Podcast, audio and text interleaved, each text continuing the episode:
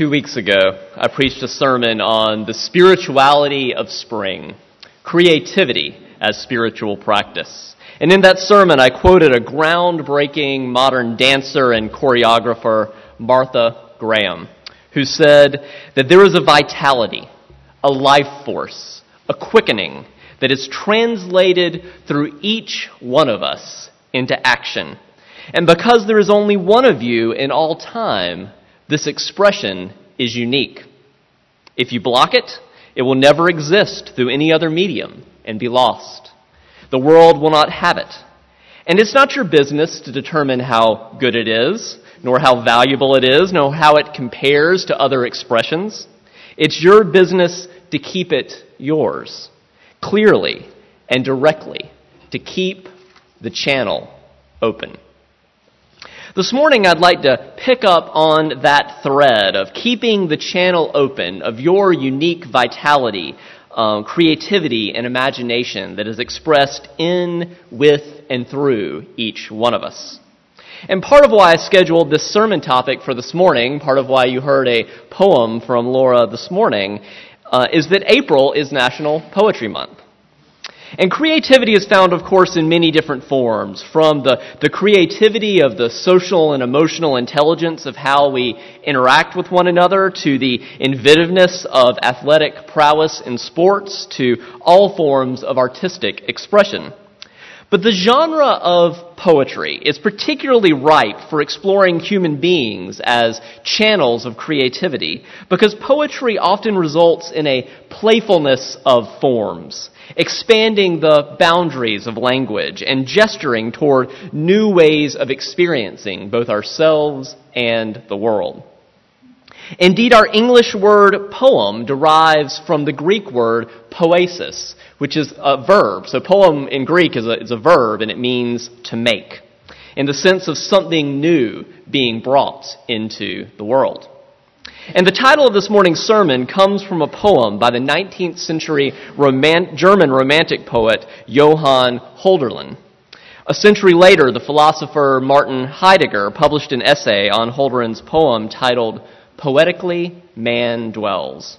And although there's a lot to be said about Holderlin and Heidegger, it's harder to make that interesting. So I want to skip ahead to the 21st century to Jim Edwards, the undergraduate professor who introduced me to Holderlin, to Heidegger, and to so many other creative seekers of wisdom throughout the ages. You heard Dr. Edwards, an excerpt of him that Turner read moments earlier. Now, many lectures, and I'll be honest, sermons for that matter, are forgettable.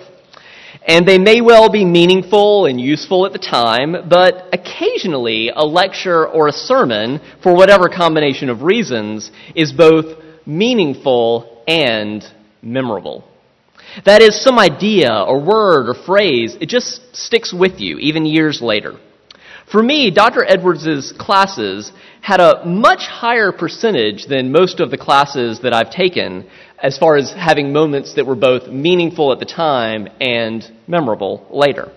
And that's not an opinion unique to me. I attended Furman University in Greenville, South Carolina. It's a liberal arts college that places a high value not only on publication but on teaching. And despite a large number of highly dedicated and talented professors, Dr. Edwards in 2011 became the only faculty member in Furman's, I think it was founded in 1826, the only faculty member in its history to receive the university's Meritorious Teaching Award twice. And one of the many phrases that stuck with me from Dr. Edwards, even now, almost 2 decades later, is his attempt to name what he had learned in his many decades of teaching and studying philosophy about what it should mean for us to be religious as citizens of the 21st century, in light of all that we know about the universe, from Copernicus and Darwin and Freud and Einstein and Hubble and so many others. In his book, The Plain Sense of Things: The Fate of Religion in an Age of Normal Nihilism, Edwards writes, alluding to Holderlin and Heidegger, what should it mean for us? Not for people for all time or in the past or in the future, but what should it mean for us to be religious? I have answered it thus: to dwell poetically on the earth as a mortal. And I'd like to offer that phrase to you, to dwell poetically on the earth as a mortal, that together this morning we might explore, if only briefly, Edwards does it in about 300 pages, how it might point us toward meaning and shape for our lives. And perhaps one reason that Edwards' suggestion has stuck with me of what it should mean for us to be religious in the 21st century is that Dr. Edwards was also the most well-known, articulate, and matter-of-fact atheist at my college. And although these days there seemed to be a new headline every day about the rise of the nuns, not the N-U-N-S, though we'll see what happens under Pope Francis, but the N-O-N-E-S, who identify as spiritual but not religious. And as a side note, I think the invitation of Unitarian Universalism is to invite those spiritual but not religious to see that there might be a way with integrity of being spiritual and religious. But back in the 1990s in South Carolina, let's just say outspoken atheists were rare. I had a few good friends in high school that were self-professed agnostics, but Dr. Edwards was, if not the first atheist that I knew, then certainly the first atheist I met who made atheism seem like a serious, well-considered worldview that a healthy, thoughtful, compassionate adult could choose. And I remember him challenging us in class by saying that atheism, his skepticism, and his lack of traditional religious belief had very little to do with the way he lived his life. You heard some of that in what Turner read. And the flip side of that point, at least for most people in the Western world in the 21st century, is that most people's religious belief also doesn't have that much to do with the way they actually live their life. That's the dirty little secret of religion. Most people's socioeconomic status affects the car they drive, the size of house they live in, how they spend their time, what entries they put on their checkbook or in their credit card, much more than their religious beliefs. If the opposite were the case, if people's religious beliefs were the primary determinative factor in their lives, then presumably we would see, among many examples, a much smaller wealth gap in our allegedly highly Christian country, and much more aid based on need instead of perceived merit, which is very different from actual merit, but that's a separate sermon. To name only one of many examples, there's the whole phenomenon of people who are born on third base and think they hit a home run, but that's a in life. Anyway, separate sermon. To name only one of many examples, the second chapter of the book of Acts gives us this vision of the early church. All who believed were together, and they had all things in common. They would sell their possessions and goods and distribute the proceeds to all as any had need. Sounds like some inspiration for the Communist Manifesto, but again, probably a separate sermon.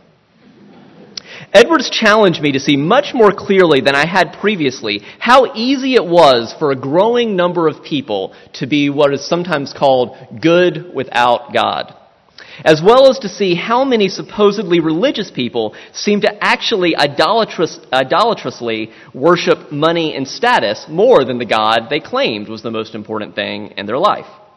For us here at UUCF, with our AHA discussion group, which stands for Atheist, Humanist, Agnostic, perhaps I should add that Edwards would likely qualify that despite his atheism, he was not a humanist per se. If anything, Edwards is a thoroughgoing pragmatist who believes in emphasizing what works, and is also a committed historicist, meaning that our lives and our worldviews are deeply influenced by the contingencies of the historical context into which we're born. Edwards has written, for example, that my failure to believe in some large things, such as God with a capital G, doesn't necessarily mean that I do believe in other large things, such as humanity with a capital H, or science with a capital S, or reason with a capital R, in the sense of those things transcending historical context. He basically doesn't think anything transcends historical context.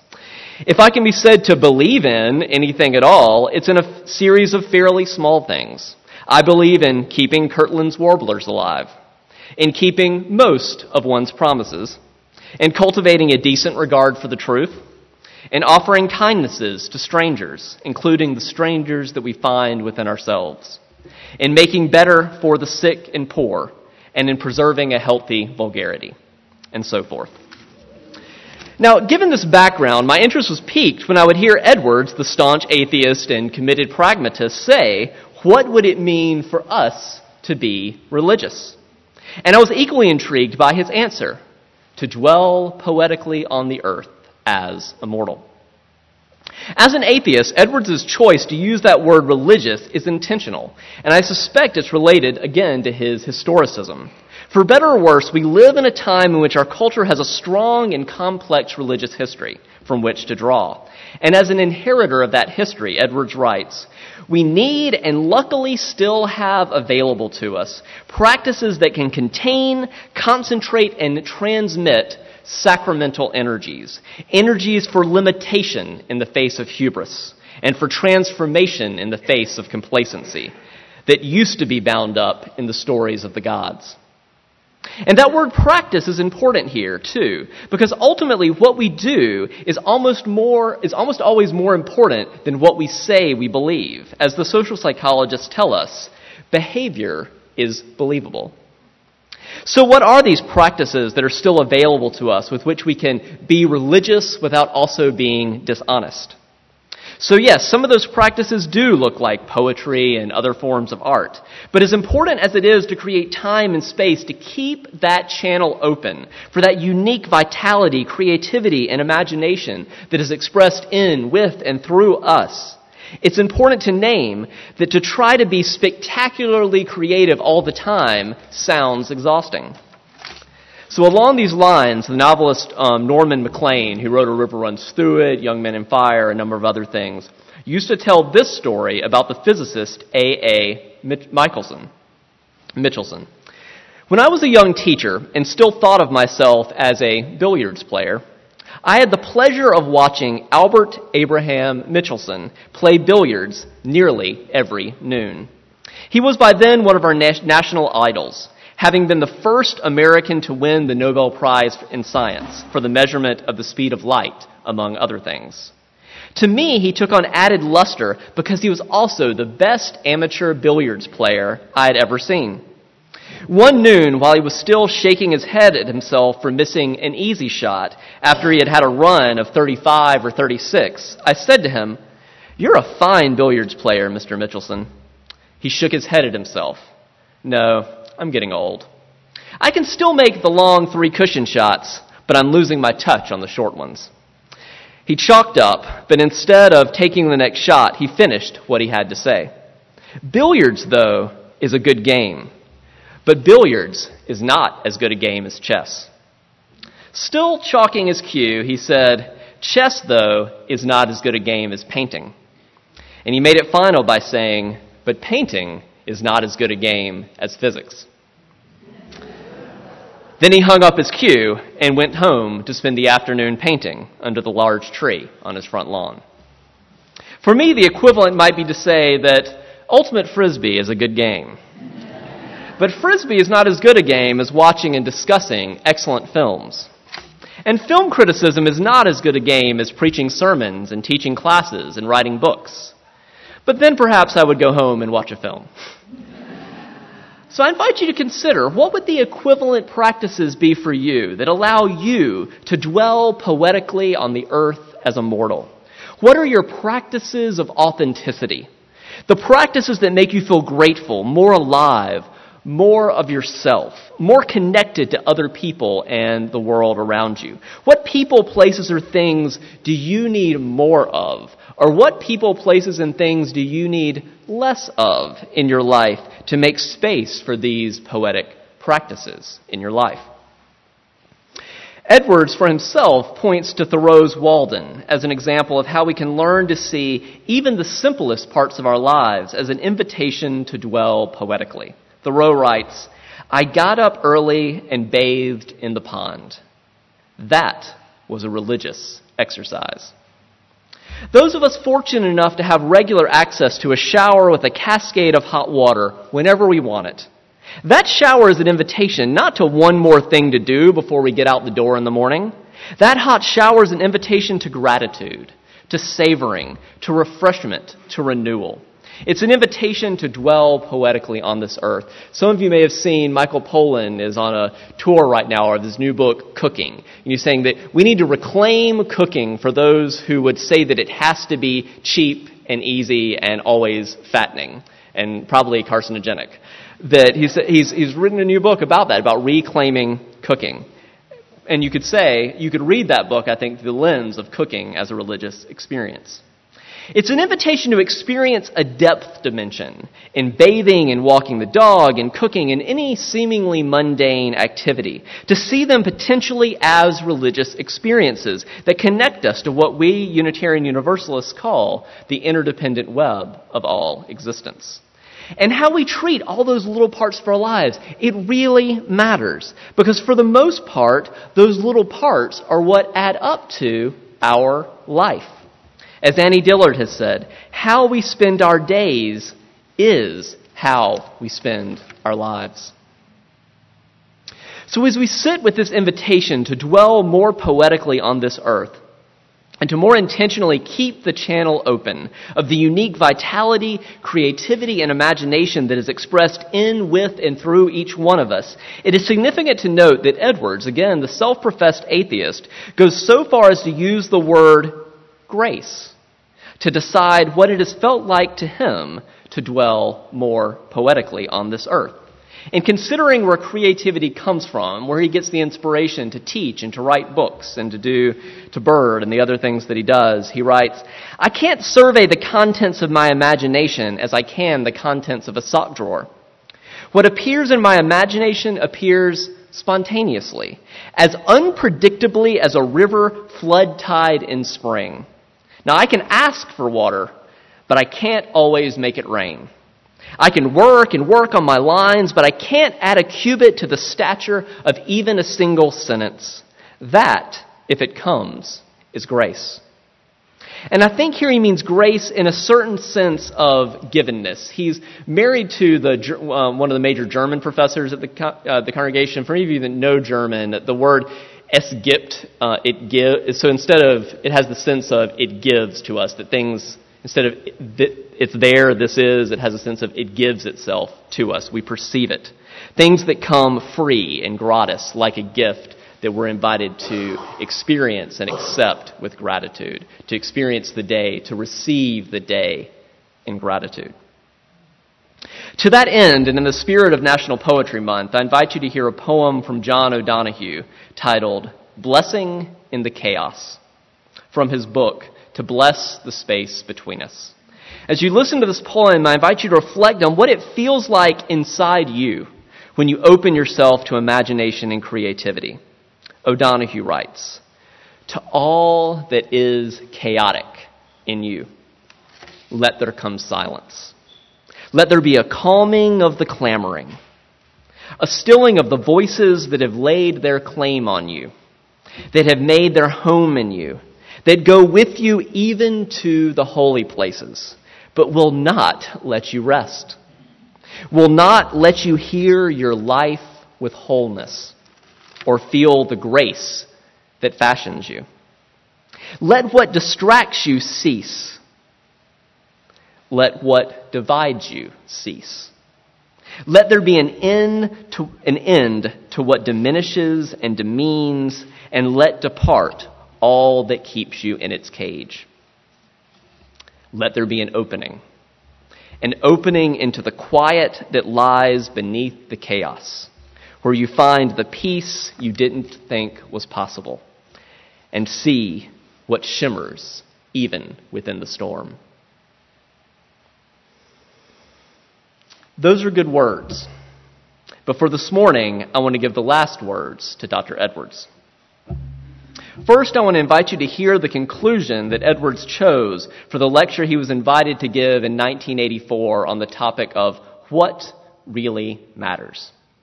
He chose in that case to give his last words to Thoreau, again from Walden. And to me, these words particularly speak to the mortality part, the sense in which each of us has a limited time to dwell poetically on this earth. Thoreau writes, "Be it life or death, we crave only reality, And I think he means we crave only things as they really actually are. That's what we really want. And if we're really dying, let us hear that rattle in our throats and feel cold in the extremities. But if we are alive, and as long as we are alive, let us go about our business. And a decade after that speech on what really matters, Edwards wrote the final sentences to his book, The Plain Sense of Things: The Fate of Religion in an Age of Normal Nihilism. These concluding words are in many ways a contemporary updating of Thoreau's musings from a century and a half earlier. They're Edwards' attempt to suggest how he, and perhaps we as well, can find meaning in the middle of our messy and complex lives. What should it mean for us? Not for our ancestors, nor for our successors. What should it mean for us to be religious? I've answered it thus: to dwell poetically on the earth as a mortal. That the question and its proper answer might at some time be unintelligible or trivial, it's not the point so far as I can see. This is our life. This is our life.